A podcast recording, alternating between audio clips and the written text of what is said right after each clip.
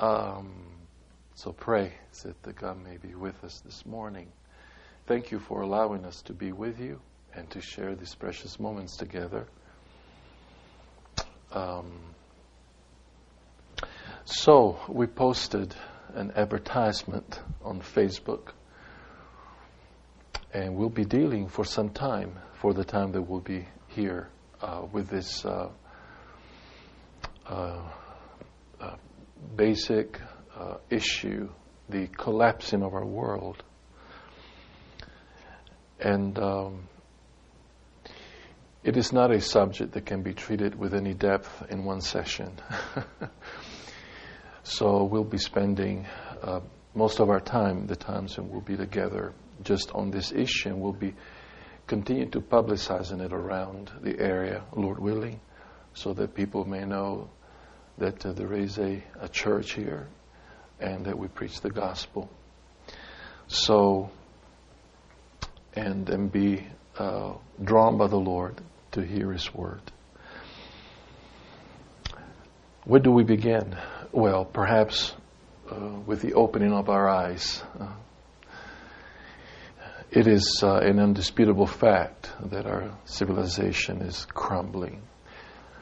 So I do not really want to elaborate much on that.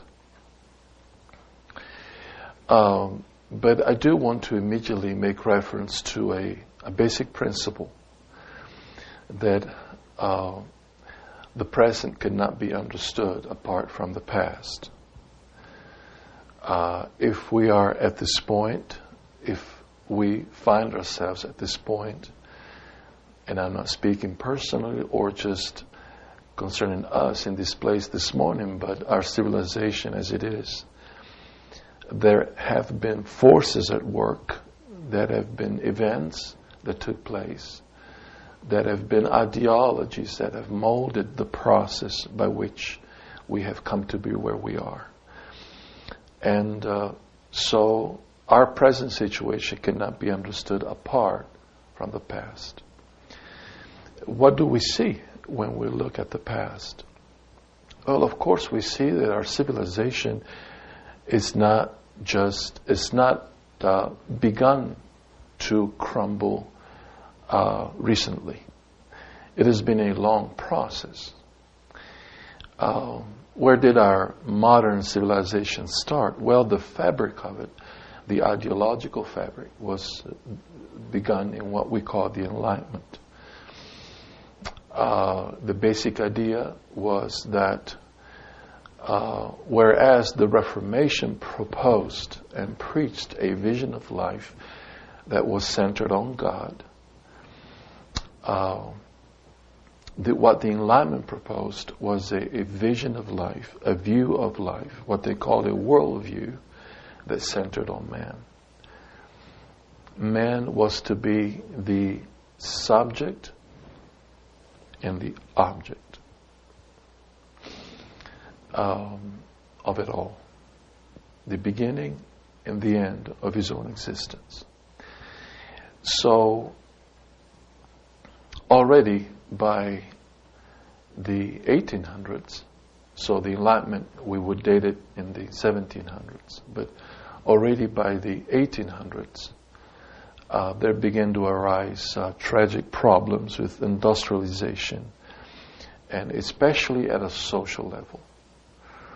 Uh, so we're, we're talking about uh, the whole struggle with, uh, uh, again, the mass production of things through the Industrial Revolution and, uh, and the whole question of how to deal with all the problems that came out of that. Um, and we're speaking of the social condition in which a great mass of society found itself to live in that sort of an environment. We're speaking of child labor we're, we're speaking of living in the most, in the utmost, uh, you know, miserable conditions of, of workers and uh, that were being exploited by the great capitalists of the day.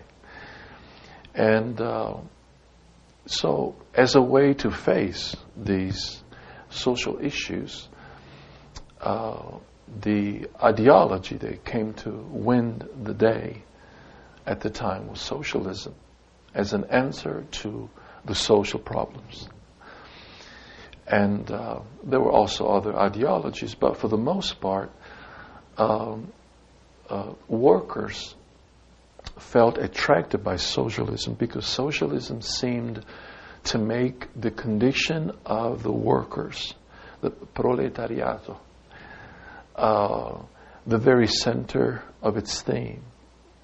Uh, it preached a social gospel, uh, quote unquote, that seemed to really have the interest of workers at its heart. Uh, so, uh, but that, of course, did not solve the problems. And uh, as you very well know, uh, then uh, you know things continue to take place, and um, apparently things bettered. But there were a lot of, again, uh, forces at work, especially in Europe, of course, and, and and all of a sudden what was working uh, underneath ideologically, and especially also in the countries that we were, uh, you know, conquering at the time. speaking especially of Africa, the colonization of Africa, 1870, 1814, which you know practically was dissected by the European countries and, and taken over. Um, but uh, so there was a, a race towards uh, um, being first, being first, first uh, economically, first militarily, uh, first colonially, until this competition among the European nations turned against itself. And when that happened, then Europe faced a world war uh, it was a world war, uh, but it was especially fought in Europe, and it practically destroyed much of Europe at the time. I think one of the problems, uh, as we look back to this history as um, from an American point of view, is that a lot of this uh, collapsing, first of all, takes place in Europe. Uh, so America seems to be out of the picture. But we must never forget that the history of America is so related to the European history that it cannot be understood apart from, from Europe, as well as Europe at this point apart from America. Um, well, the First World War was the first uh, evident uh, fact of history that um, made very clear that civilization was collapsing. We're talking about 15 million people that died in that conflict uh, that lasted for six years, and the destruction of many cities. Uh, so uh, after the war, it ended in 1918.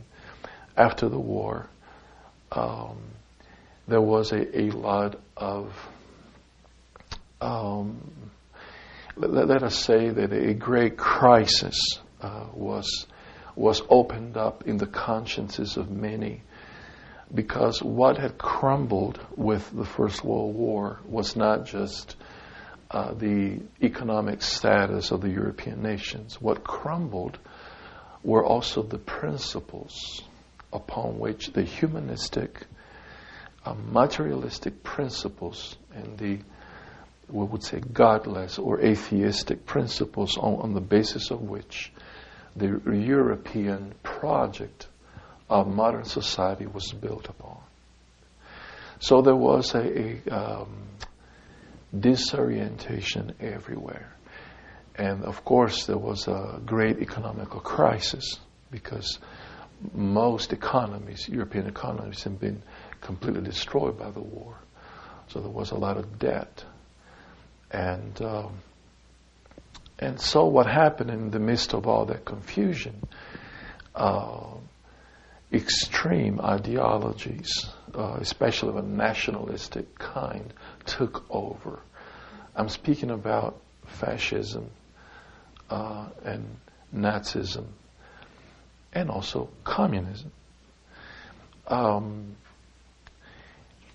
of course, that led to the Second World War.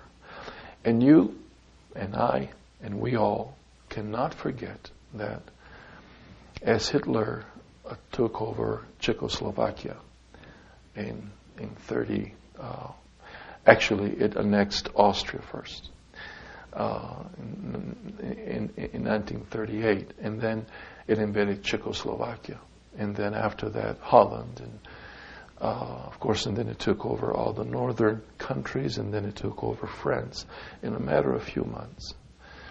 It was attacking England, and of course, uh, uh, the fact of the matter was that uh, Italy had already turned fascist with Mussolini in the 1920s. And uh, it, you know, Portugal was uh, also fascist. And Spain was about to turn, speaking of 1939. And uh, Austria had become fascist. And Hungary had become fascist. This is prior to the Second World War. And then, of course, Germany turned, you know, Nazi, and there was an attempt to synthesize these two ideologies, fascism and Nazism. They made an allegiance. To what end? Where the purpose was to take over. Um, basically, Germany was to control Europe. Italy was to control the Mediterranean area. And then Japan came along, and the idea was they, they you know, united in one pact, and Japan was to, to take over the Asian area and then all of the, these three main powers, along with all their allies, they were to attack Russia and they to do, to do away with communism and to attack America to do away with democracy. And if they had succeeded to do that, they would have the world. We are not to forget that by 1941, England was the only democratic surviving nation in Europe. And England was able to survive only because America stepped in. And and of course you know the outcome of the war. And the fact of the matter was that had not been for the intervention of America in the providence of God, then uh, Europe would have been or completely Germanized or Nazified or uh, turned into a fascist dictatorial uh, regime. And these are just facts of history that no one can dispute. No one that can that has any knowledge of the documents and all the events of history. I'm talking even about the the secret uh, correspondence of all at a diplomatical level. Uh, if you if you read those, that was exactly what they were after. That's why also, sad to say, but the Roman Catholic Church uh, came along and joined in the race. Uh, because through the fascist you know, regimes that were being established in Europe, then Roman Catholicism could establish itself as, as the only religion of the state, as it was in, in Italy, as it was in Spain, as it was in Portugal, uh, and in other nations. Uh, so, um, the modern civilization was saved by the intervention of America. But, but, uh, it was only a matter of time until uh, America would, would follow along. Because the ideologies that had worked up to destroy Europe, that was the self implode basically, um, uh, began to be exported uh, to you know America. This, of course, w- goes way back, but uh, they are now uh, coming to, uh, you know, it seems like they want to take over nowadays uh, in, in, this nation. And in, in, from my perspective, uh, the, the, the, day that America will will fall completely to certain ideologies, it will have such an impact over the world uh, that we'll, we'll see tragic, tragic times. I think we are nearing, we are nearing the end. So it's high time that we take a good look at all of this and try to understand what is going on. What is our responsibility? You know, what is to be is to be, that's for sure. no one can change God's design, but that does not lessen our responsibility to do what we can do in the grace of God to counteract the forces of evil that the the, the, great, the glory of the gospel of God may be known among uh, the, you know, the people of the earth. God is the one who will call it quits, you know, and, uh, but until that day, we all, we have the privilege and responsibility to, to do all the good that we can in gospel terms. Um, another thing that we can see when we consider the past is um, is that uh, this is not if we go beyond the 1700s we can see this this is not the first civilization to rise and fall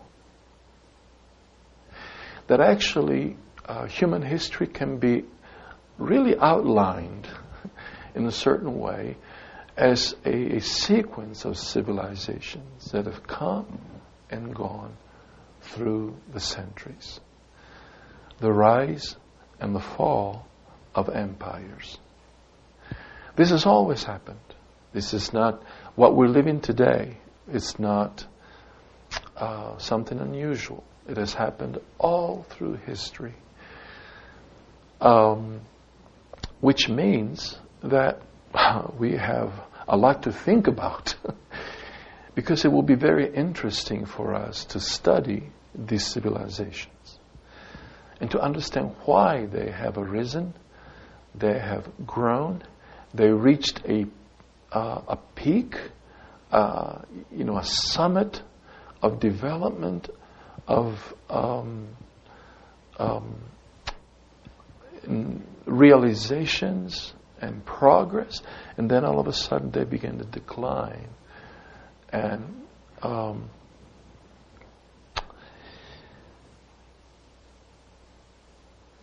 until they began to severely degenerate until they disintegrated. Why? Why has that happened? And why has that happened systematically through the centuries? And uh, so, but the, the other question too is this um, Uh, are there some common denominators that we can find as to the causes of this decline, degeneration, and disintegration?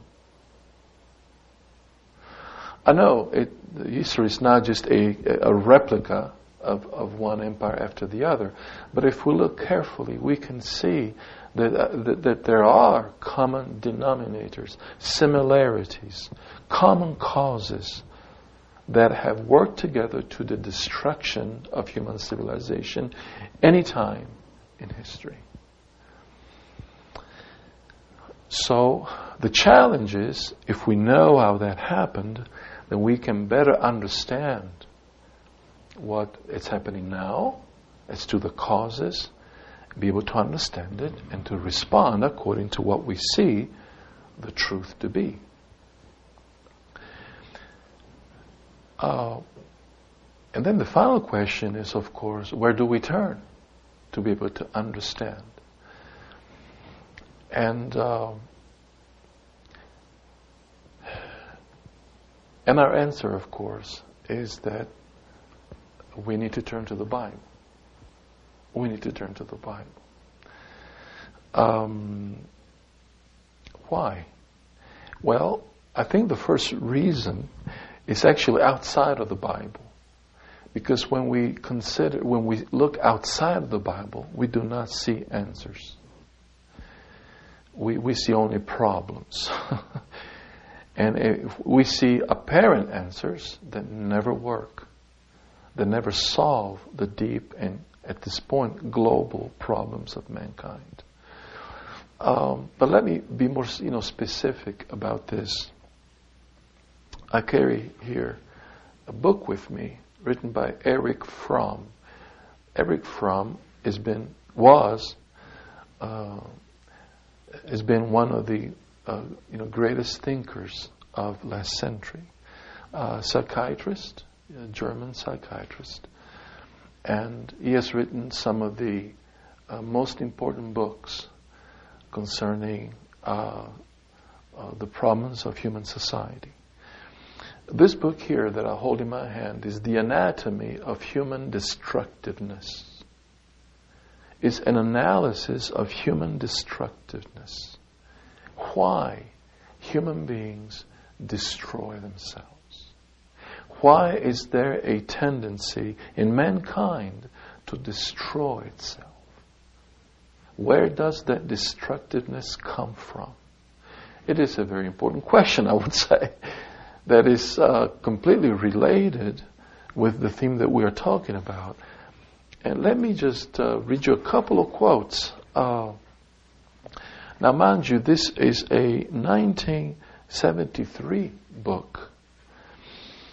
Uh, it's about 500 pages, very, very thick print. I mean, very thick print.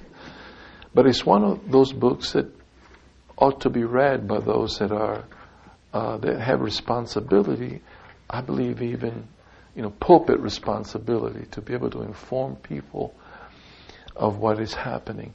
If I open the book in the very introduction, this is what I read. The increase in violence and destructiveness on a national and world scale has turned the attention of professionals and the general public alike to the theoretical inquiry into the nature and causes of aggression. Such a concern is not surprising. What is surprising is the fact that this preoccupation is so recent. I mean, human destructiveness has been going on for thousands of years. Thousands of years. And yet, only recently, the intellectuals of the world have begun to think about this aspect of human nature, this destructive aspect of human nature. Why is the human being thus? Why haven't they started earlier, centuries ago, to investigate the problem? Again, he says the situation changed only in the middle of the 60s. One probable reason for this change was the fact that the level of violence and fear of war had passed a certain threshold throughout the world. so it is the, it is the limit of, of human destructiveness. We have come to a threshold that if we go beyond that, there's utter destruction. And only when we have come face to face with that possibility of total extinction, then we have been forced to ask ourselves, why in the world are we this way? Where does this destructiveness come from?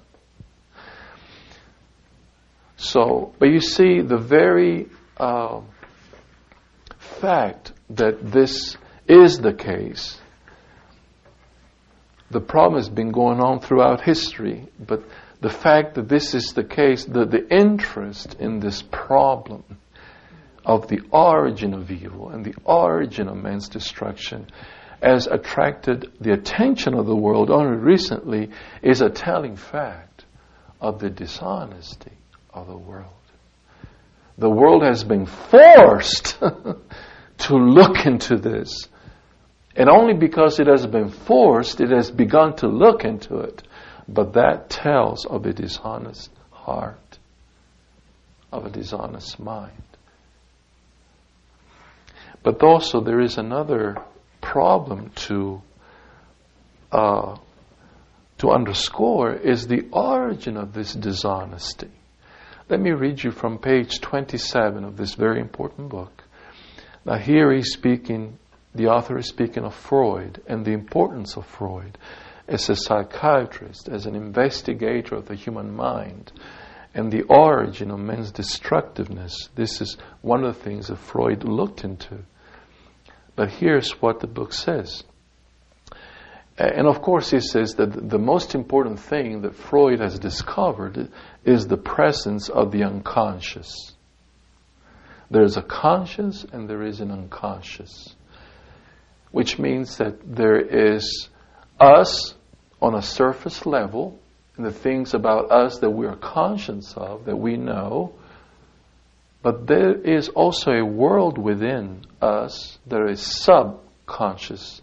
So it, is, it lies under our immediate awareness of who we are and why we are what, what we are.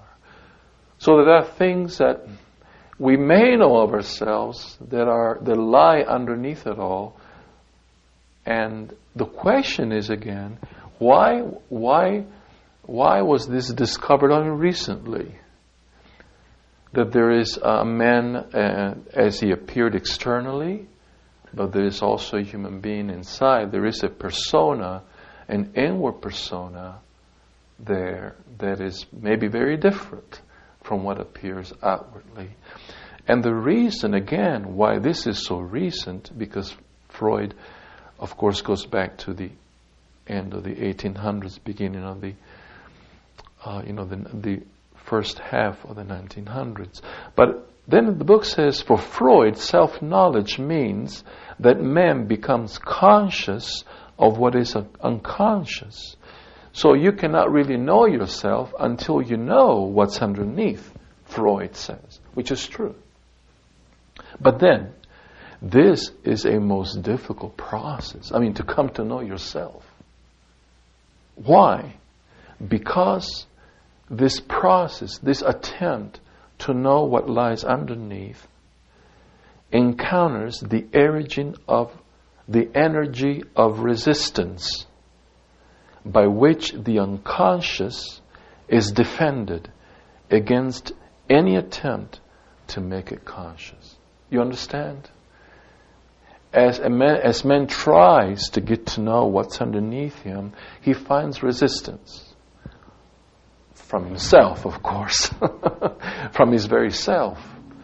What lies underneath does not want to be known, does not want to be exposed. So as he tries to, to, to, to go deep, he, he finds that he can't because himself, there is something within himself that resists the attempt to get to know what's underneath. And of course, they're only finding it out now. But of course, the Bible had, uh, had spoken about this all along. Uh, the heart is uh, wicked beyond hope. And uh, who can know it? Who can know the heart of man? God alone, says God in Jeremiah. So the Bible is amazingly, amazingly um, contemporary and always precedes the best findings that men can, can accomplish. So I say one of the reasons why we need to turn to the Bible is just because of the hopelessness of finding answers in man. You know, it is true that true faith in the gospel, in the Bible, is preceded by despair. Despair in yourself, despair in the world, despair in man, in the human being. Always know that what you see about yourself, the basic issues that you see in yourself that have to do with the presence of evil within yourself are true for everybody else around you. No one accepted.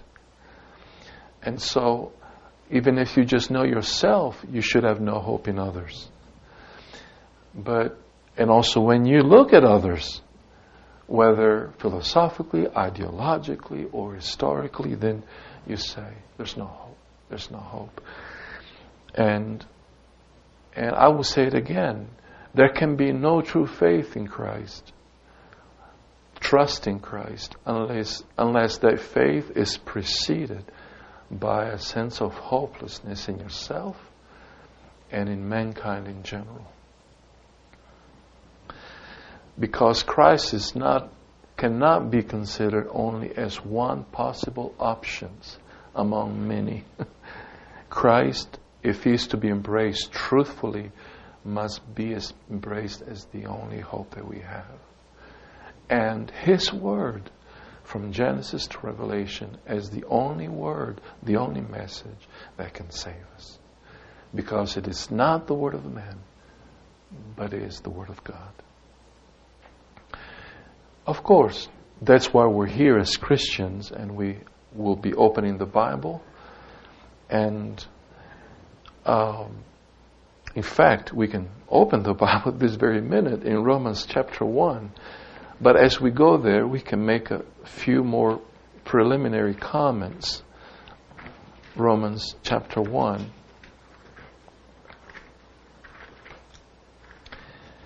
And of course, this time together, we will only introduce our, our theme, and then we will pick it up, you know, in the other sessions, Lord willing. But there is a, a, when we say the Bible is the Word of God, of course, that is fine with us who have been convinced by God that the Bible is indeed His Word. But it will not convince the unbeliever. So we can give some further reasons why we should uh, study carefully what the Bible has to say about the causes of the um, crumbling of our civilizations. Um, and of course, another thing that should be considered is that the Bible is an historical book. it's an historical book. Um, so, the Bible actually, when we consider it from this point of view, incorporates in its narrative, in its historical narrative, the history of all the major civilizations of antiquity. Of course, the beginning of mankind uh, in Genesis, the early chapters, and then the development of the earliest civilizations in Mesopotamia. That's the region that in, that's indicated uh, by the Bible, the Bible would not indicate south of Africa as the beginning of, of you know, mankind. I think that's an ideological um, um, thesis that is you know proposed today.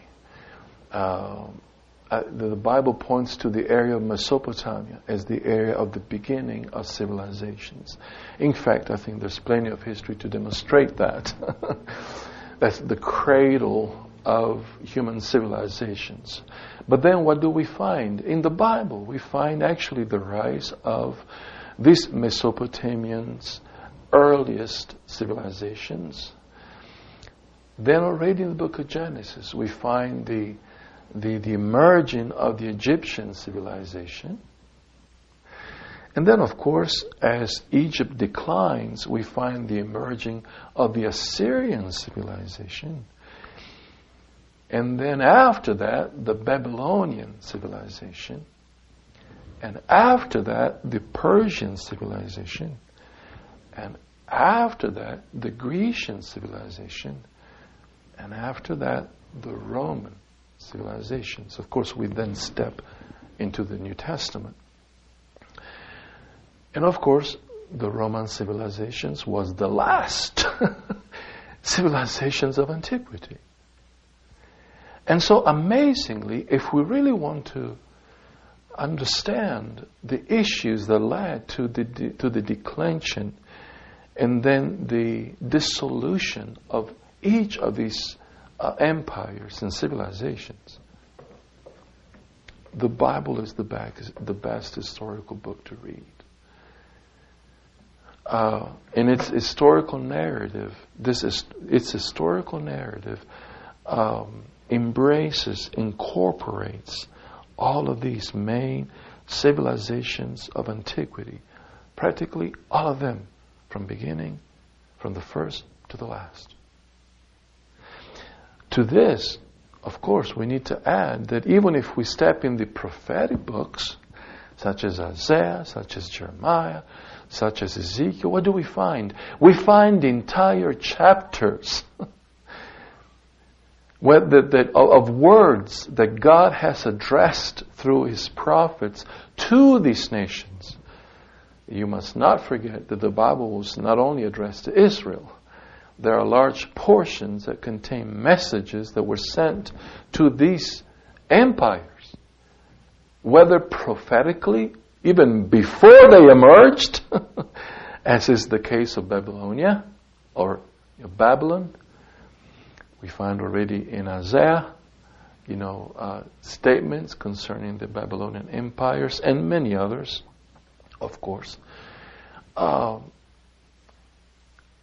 some that are contemporary, words that God addressed to these nations, to these empires and civilizations, in contemporary terms of in, at the time that things that these were uh, taking place, that they were living in the uh, stage of history, and so, and again.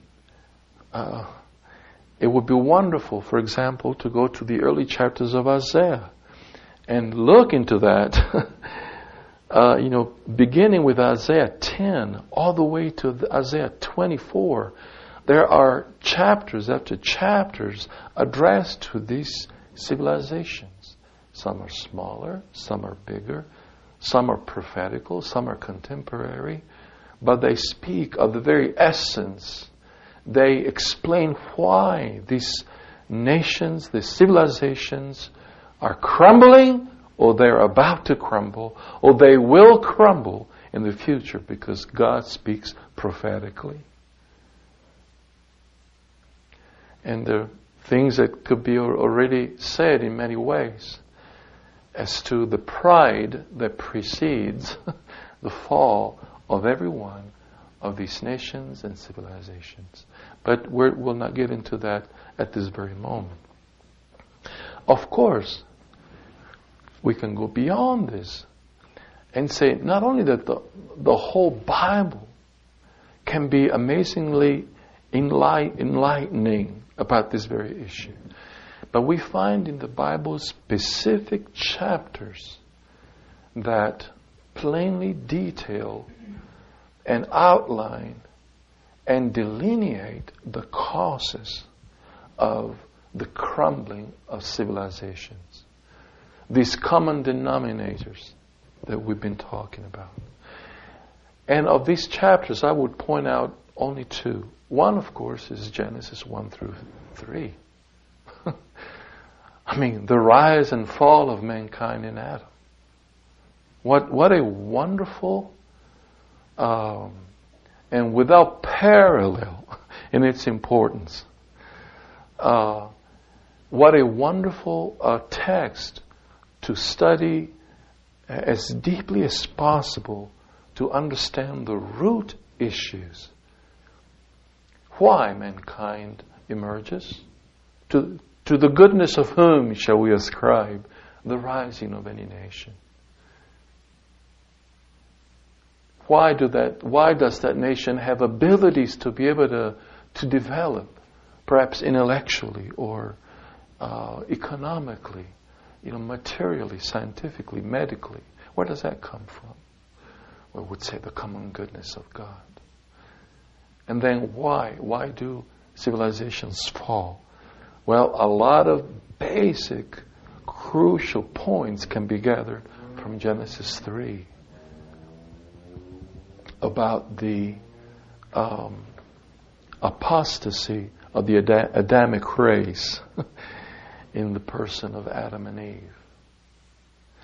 But there is a second chapter that wraps it all up in, in a way that is completely amazing, just as amazing as, as in Genesis, the early chapters.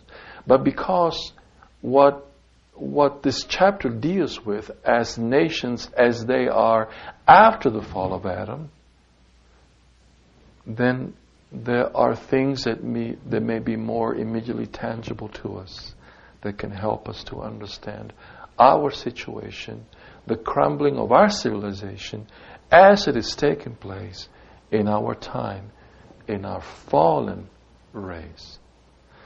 And that chapter, of course, is Romans 1. Romans 1. Uh, there are things in this chapter that are so deep. just like the early chapters of Genesis, you just never stop being amazed to the things that you see. Uh, you, you have heard, I'm sure, about Bonhoeffer, the German theologian. He had neo Orthodox tendencies, of course, and we, we do not appreciate those, but uh, there are statements, plenty of statements that he made that can be appreciated by, by any Christian. And one of these statements that caught my attention was the fact that so often we, we read the Bible with glasses, in the sense that um, we, we carry with the reading of the Bible, how should I say, a certain approach that keeps us from, keeps us from reading the text afresh and anew. Of course, there are truths that we, we believe and are with us all the time. And it is on the basis of these truths that we read the scripture and interpret the scripture, of course. But there is also an approach that a construction, a mind construction, that keeps us from coming to the Bible afresh and anew to where we can say to the Lord, Speak to me afresh. Open my eyes again that I may see greater depth in your word, especially as they relate to me personally, to my family, to my church, to my community, to my nation, and to my world.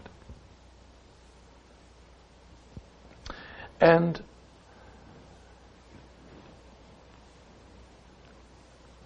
and our prayer will be that God will speak to us exactly in these terms that He will reveal to us from His Word things that perhaps we have not considered or considered only partially, or we have not tied them together in a way that it will be easier for us to understand what the apostle really is saying in this scripture and what the meaning of what Paul is saying is so applicable and relevant and, in our contemporary world. so, um, before we actually get into Romans 1, as, as I'm saying, this is only an introductory you know, message, and then we'll pick it up in later occasions, Lord willing. Let us, first of all, uh, take a look at the book of Romans, but very, very quickly to be able to to go from the general to the you know, particular. Because, as you know, context is basic to a correct interpretation of Scripture. So, what is the letter of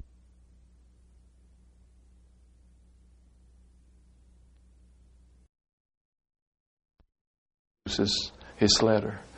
Then there is a body, there is a content that Paul communicates in this letter that can be divided basically in two sections.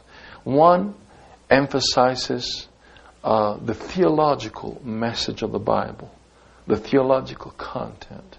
I w- I wouldn't call it theory, I don't like that word. the, the, the theological truths that are uh, of, the, of the essence of the Christian message.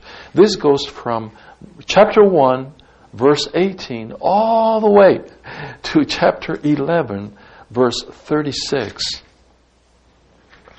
And and of course, the whole statement of Paul ends with these words For of him, through him, and to him are all things, to whom be glory forever and ever. Amen. So, Paul ends this way because the theology that he communicates is a theology that comes from God and um, points to the glory of God as his final object, uh, its final purpose. Uh, once Paul terminates this part of this letter that uh, emphasizes the theological um, um, content of the Christian message, from chapter 12 all the way almost to the end, Paul would emphasize the practical implications of the theological truths that he has stated in the preceding chapters. So where he says, I beseech you, brother, therefore, you see that, that therefore introduces the practical implications. In the light of what I wrote, therefore, this is how we are to live. By the mercies of God, that you present your bodies a living sacrifice, wholly acceptable to God, which is your reasonable service. So he steps into the practicality of the Christian life. So he doesn't begin with the practical. He begins with the theological, the, the theological truths that are the essence of the Christian message. It is on these truths that our life must be built so that we can live differently, so that our life may be put at the service of the glory of God and not the glory of ourself. Then, of course, there are final words of uh, conclusion, Paul's salutations, that you know take up practically all of chapter 16. But having you know divided the book of Romans this way, uh, let us focus on the first part, and I'm speaking therefore on the theological part from chapter 1, verses 18, all the way to chapter 11. And when we do that, we can step into. Uh, we, we find that this, this first theological section is itself divided in two portions. I'm speaking about chapter 2 and verse 20. Uh, 21. You see where Paul says, but now. Well, that but now is a, uh, how should I say, uh, a um, dividing point in which um, uh, marks the end of a first section in Paul's arguments that's all dedicated to the condition of man as sinful and lost chapter 1, 18, through chapter 3, verse 20. And then from chapter 3, verse 21, all the way to the end of, to the end of chapter 11, then there's a whole section dedicated to the salvation of man as sinful and lost before God. So man lost. Why is man lost? What is his condition? What is his plight? And then how man can be how can man be saved? What has God done to save us from this plight in which we find ourselves? So Paul says, But now, after he said in verse uh, 20, Therefore, by the deeds of the law, no flesh will be justified in his sight. For by the law is the knowledge of sin. There is nothing we can do in terms of works and or merits to save ourselves, Paul says. And that's the conclusion of all that he's been saying from chapter 1, verse 18 on. And having brought us down, down, down, and having showed the despair of our situation, the hopelessness of our situation, no one can be saved by his own works. Then he says, You say, Well, how then? How then? Then says, Well, but now, wait a minute. I'm not through. The righteousness of God apart from the law is revealed, being witnessed by the law and the prophets, even the righteousness of God through faith in Christ to all and on all who believe. For there is no difference. For all have sinned and come short of the glory of God, being justified freely by His grace through the redemption that is in Jesus Christ. So Paul now he enters into the saving part of the theological part of his letter. Well, let us get even more focused in this. Let us consider the first part of his letter that's dedicated to the loss, that the condition of man is sinful and lost. And when we analyze these three chapters, these very three chapters, what do we find? Well, even here we find a dividing point that dissects this first part into more sections. we go by twos. We go by twos. And the dividing point here is actually found in chapter 2, verse 17, where Paul says, Indeed, you are called a Jew. You see that? Well, what does that mean? It means that prior to this verse, beginning from chapter 1, verse 18, all the way to chapter 2, verse 16, Paul has been talking about the condition of mankind as a whole, of the nations. And then from chapter 2, after a transition in the preceding verses, in verse 17, he begins to address the condition of Israel in its lost and sinful state. So this is this is very logical, isn't it? There is a rationality to the Bible. The Bible is not superstition. The Bible is not mindlessness. The Bible is, is its own rationality. It makes perfect sense. And Well, then, if we go even more, if we draw, uh, see closer to the first part that's dedicated to the nations, to the condition of mankind as a whole, we find another two divisions. I mean, another division that splits this part into another two parts.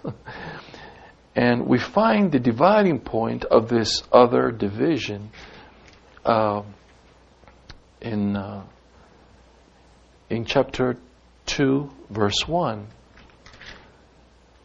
where Paul says, Therefore. Well, that's a word that usually signals uh, a departure. You know, in the light of what we said, this is the consequence. Therefore, in the light of what I said, therefore.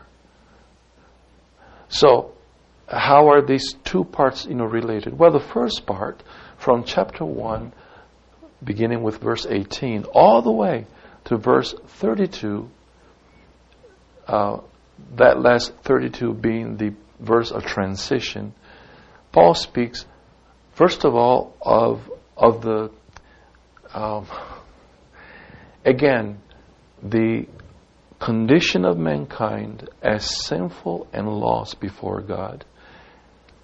And then, in terms of actual responsibility, the responsibility of mankind for its condition. And then in chapter 2, verse 1, it begins to address the consequences of that in terms of judgment. In terms of judgment. Paul says, Well, now that I have spoken of the condition of all, don't start pointing your finger to others because you are inexcusable. O man, whoever you are, who judge. For in whatever you judge another, you condemn yourself. For you who judge practice the same things. So, and he goes on to speak of the judgment of God. Not the judgment of men, not even your own judgment, because we like to judge others, but we don't like to judge ourselves. Paul says, wait a minute. The judgment of God will fall on everyone because of what we have all become and, and done. Of course, the theme of judgment is part of our condition. and the theme of judgment, uh, Paul will follow the same pattern that he followed as he addressed the condition of mankind as a whole, responsibility for sin and rebellion, and a lost condition of the, the world as a whole, he will follow the same pattern as he addresses Israel. And then in that chapter 3, verse 20, he will say, Therefore, there's, there's no hope for anybody on the basis of man's possibilities. So this is the, the logic of the gospel. The logic of the gospel. The gospel is not rationalistic. The gospel doesn't have its basis on men's thinking. But the, the, the, the, gospel is logical, is rational. Because rationality is a gift of God. And God Himself is rational in His infinite ways, which, of course, go beyond our rationality, way surpassing it. Now, we have only time, in the remaining time, to uh, look at the outline of that first session that Paul dedicates to the responsibility of mankind for its condition. Paul will speak of pre- his present day uh, mankind in um, um, how shall we say? Uh, he will paint a dark picture, let, let me put it that way, of what mankind was in his time. Of course, Paul is speaking of the Roman Empire. He was a Roman citizen. That's the empire that he lived in. One of these civilizations that have come and gone. so this is very important because as Paul delineates here, uh, the present status of the empire, of mankind as it was in Roman civilization, he will spell out for us indicators these common denominators get, can be found also in other civilizations as they have come and they have gone. And as we will uh, draw from Paul's outline and specifics that he spells out in this portion of a chapter, that we can see, oh, I can see. I can see how this all interrelated. I can see how that was true then, and it is true today. And now I can see why it's sequential and consequential, and, and this is so enlightening. Therefore, I must share it with, with those around me because they need to know. Because only the gospel, only the gospel can help us understand. Um, so, we have only time to see very broadly this the scheme uh, of Paul, the you know design, the picture, the basic points. And let me just put it this way. So Romans 1 verse 16 through 17. For I'm not ashamed of the gospel of Christ, for it is the power of God to salvation for everyone who believes, for the Jew first, and also for the Greek.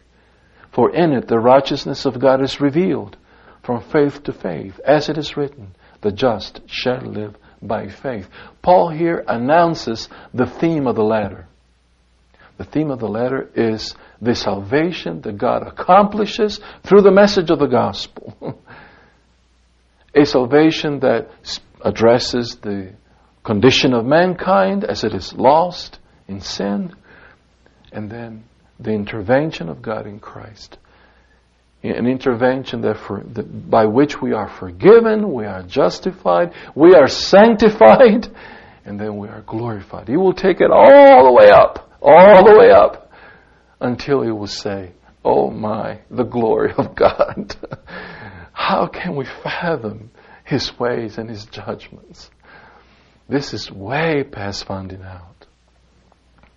And so, uh, so Paul here here announces his theme. He says that he's not ashamed of the gospel. Why? Not because it is the power of men, but it because it is the power of God. Not because it helps men, but it actually saves everyone who believes.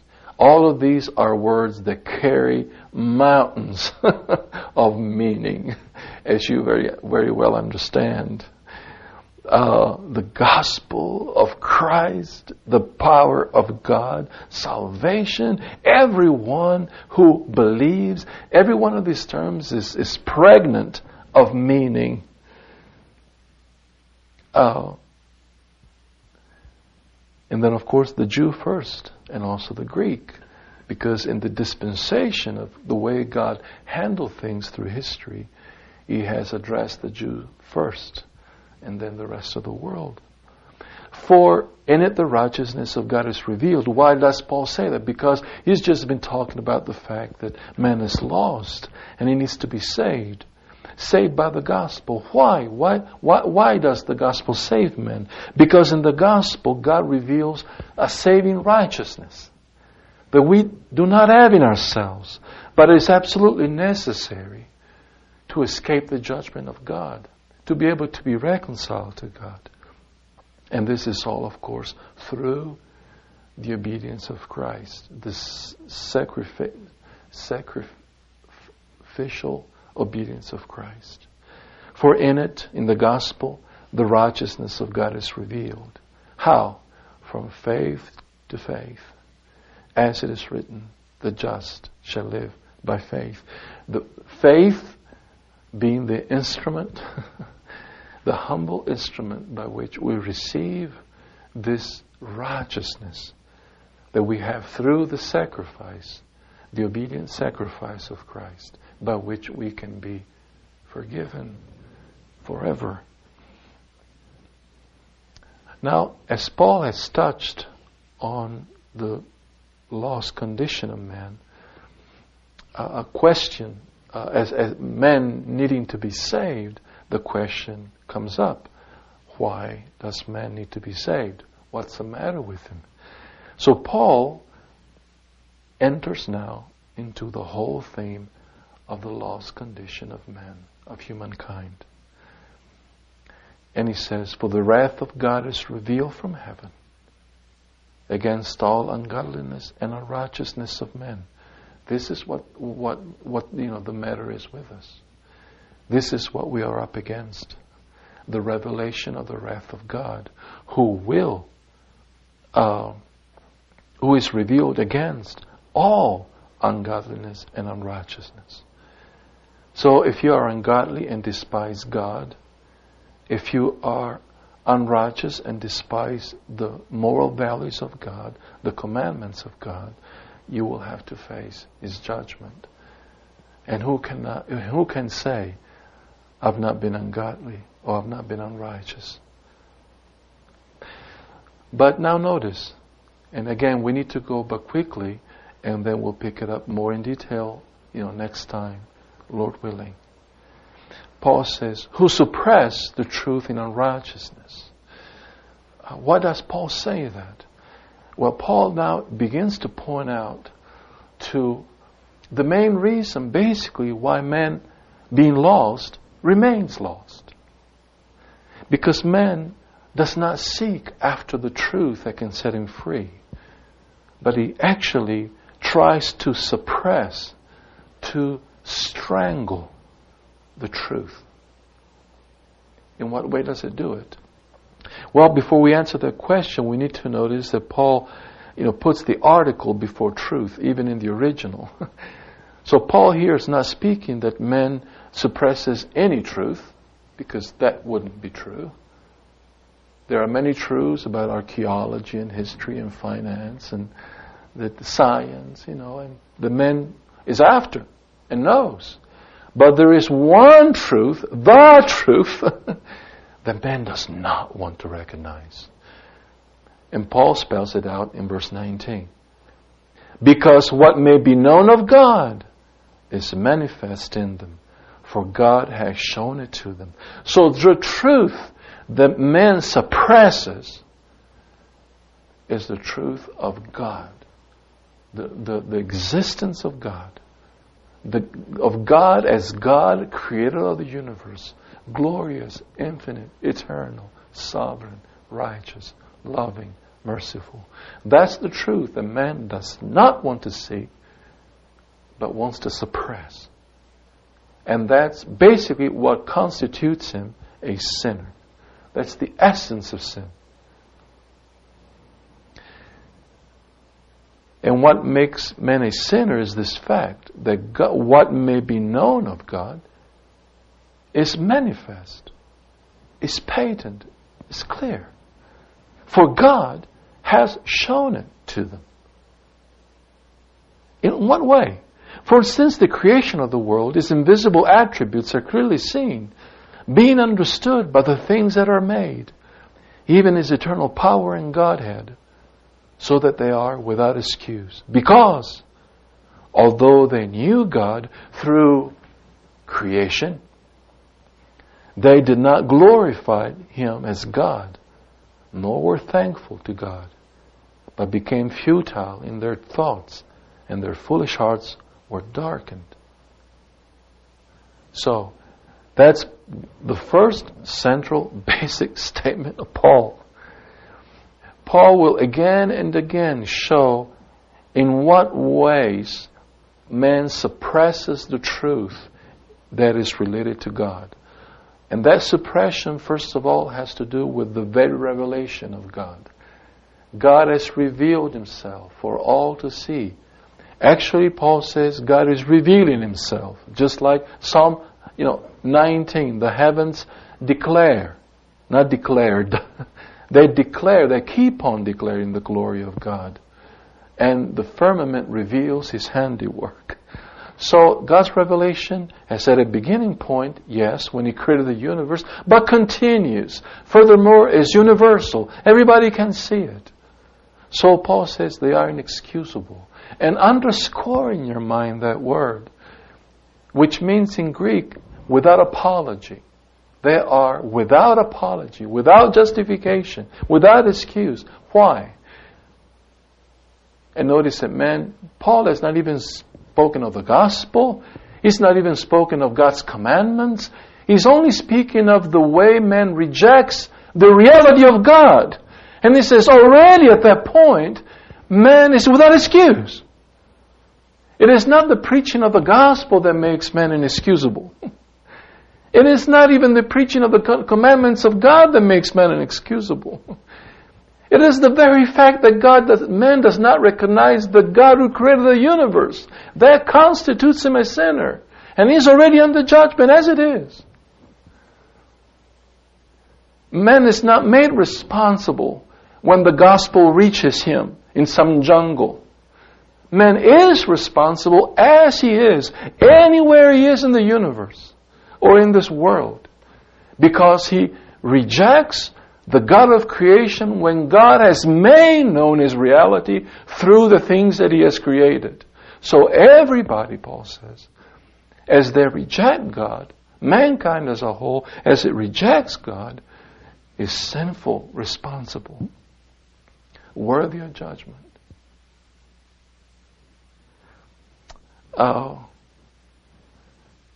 And so, so that's the beginning point. That's the first statement that Paul makes. The essence of sin is the rejection of God, the despising of God. That's the essence of it. uh, then, as we quickly move along, uh, look at uh, verse 22. Professing to be wise, they became fools and changed the glory of God, of the uncorruptible God. So you see these two verbs in verse 21. They did not glorify Him as God. That's the essence of sin. That's the primary, first sin of men. And then in verse 23, something else. They changed. Something else. They changed the glory of the uncorruptible God into an image made like corruptible men, of birds and four footed animals and creeping things. So, what is Paul talking about here? Paul is talking about idolatry. Uh, after the rejection of God, man turns, he actually fabricates idols. So, but then we must quickly continue. What follows that? Therefore, an important word, God has gave them up to uncleanness in the lust of their hearts, to dishonor their bodies among themselves, who exchange the truth of God for a lie, the lie of, uh, of the idols, and worshipped and served the creature rather than the Creator, who is blessed forever. Amen.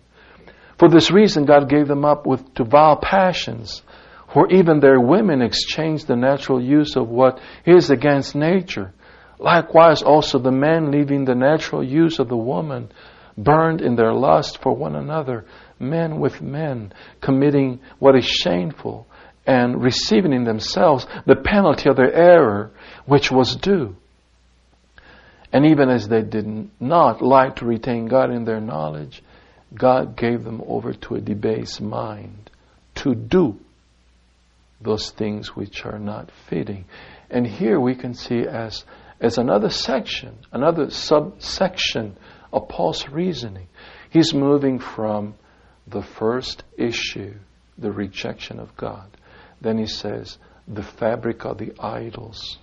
And then what he's talking about here, he's, he's, talking, he's talking about this, uh, what we could term this uh, reckless immorality that begins to take over society.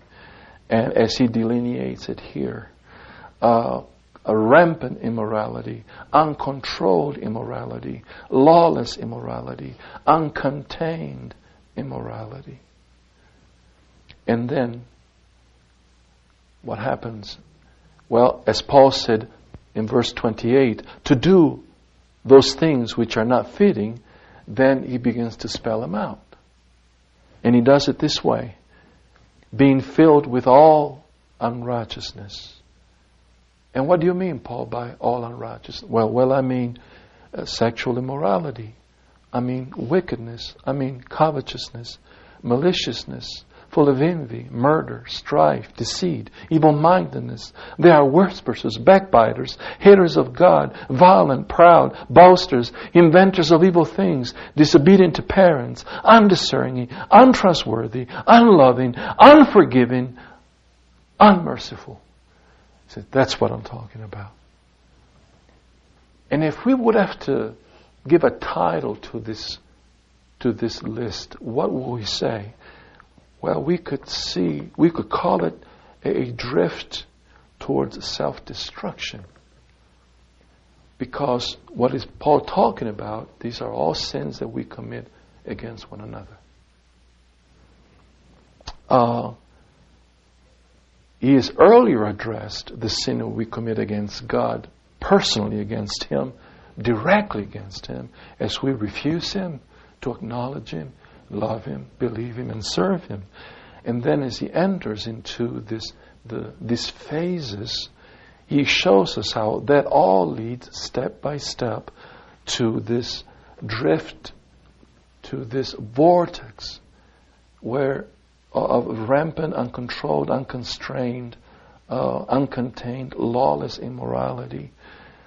And in this sense, lawless immorality is committed against one another because, again, uh, uh, verse 29 Sexual immor- immorality is committed against other people. Wickedness is against other people. Covetousness is against other people. Maliciousness uh, or envy or murder or strife or deceit or evil mindedness or whispers or backbiters, haters of God, violent, proud, boasters, inventors of evil things, disobedient. Paul is just talking about how we, we really begin to massacre one another with evil. And the society decays it goes towards disintegration, moral disintegration. So, let me end my thoughts this morning just by pointing out to these four steps, these four phases that Paul delineates here. The first phase uh, that lead to, leads to the collapsing of a, of a civilization is the uh, denial of God. That's where it all begins. The denial of the God who gave you all the means to begin your civilization. Because all the faculties that we have are from Him.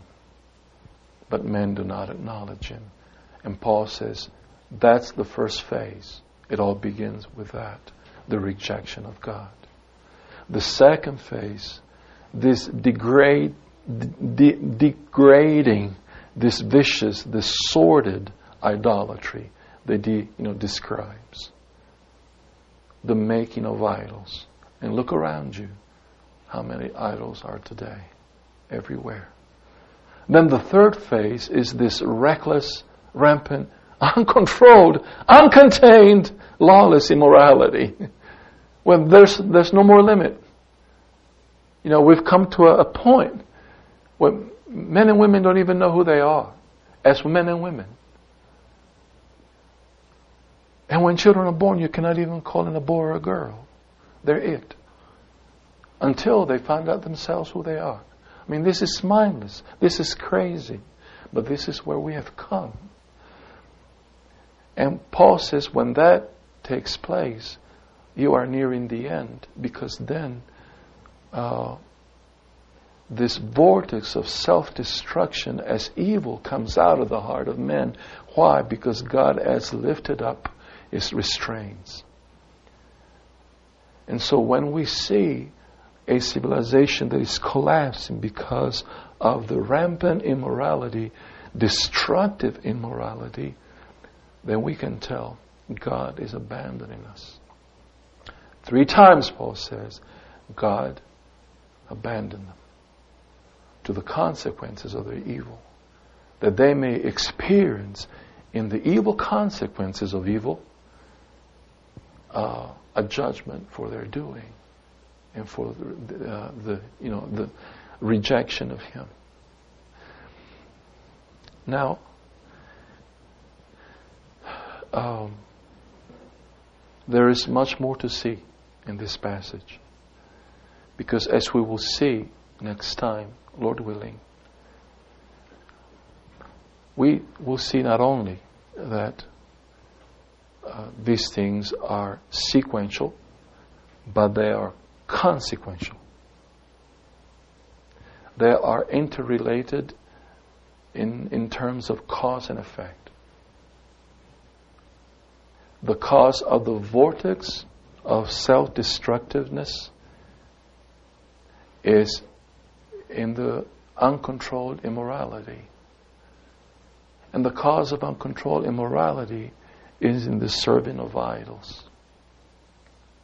And the cause of the serving of idols is the rejection of God. It is all interrelated, not only sequentially, but consequentially. And it always happens like that in history. You can take any civilization and you will see that to the degree to which that civilization has followed this scheme, this process, it has ultimately crumbled and destroyed itself. You can analyze our civilization this way as the Roman civilization or the Egyptian civilization. If you study the Egyptian civilization, you will see that the best documents, even in moral terms, of Egypt are the most ancient.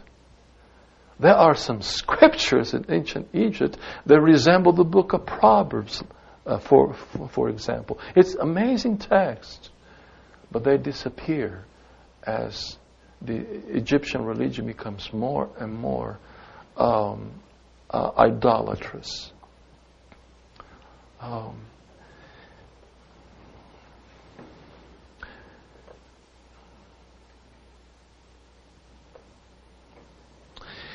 um,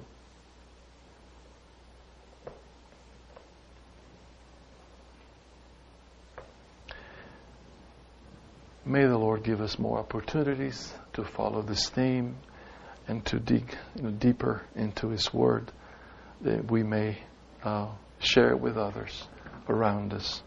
It is high time that we do so with uh, in, in the most you know, committed terms. Amen.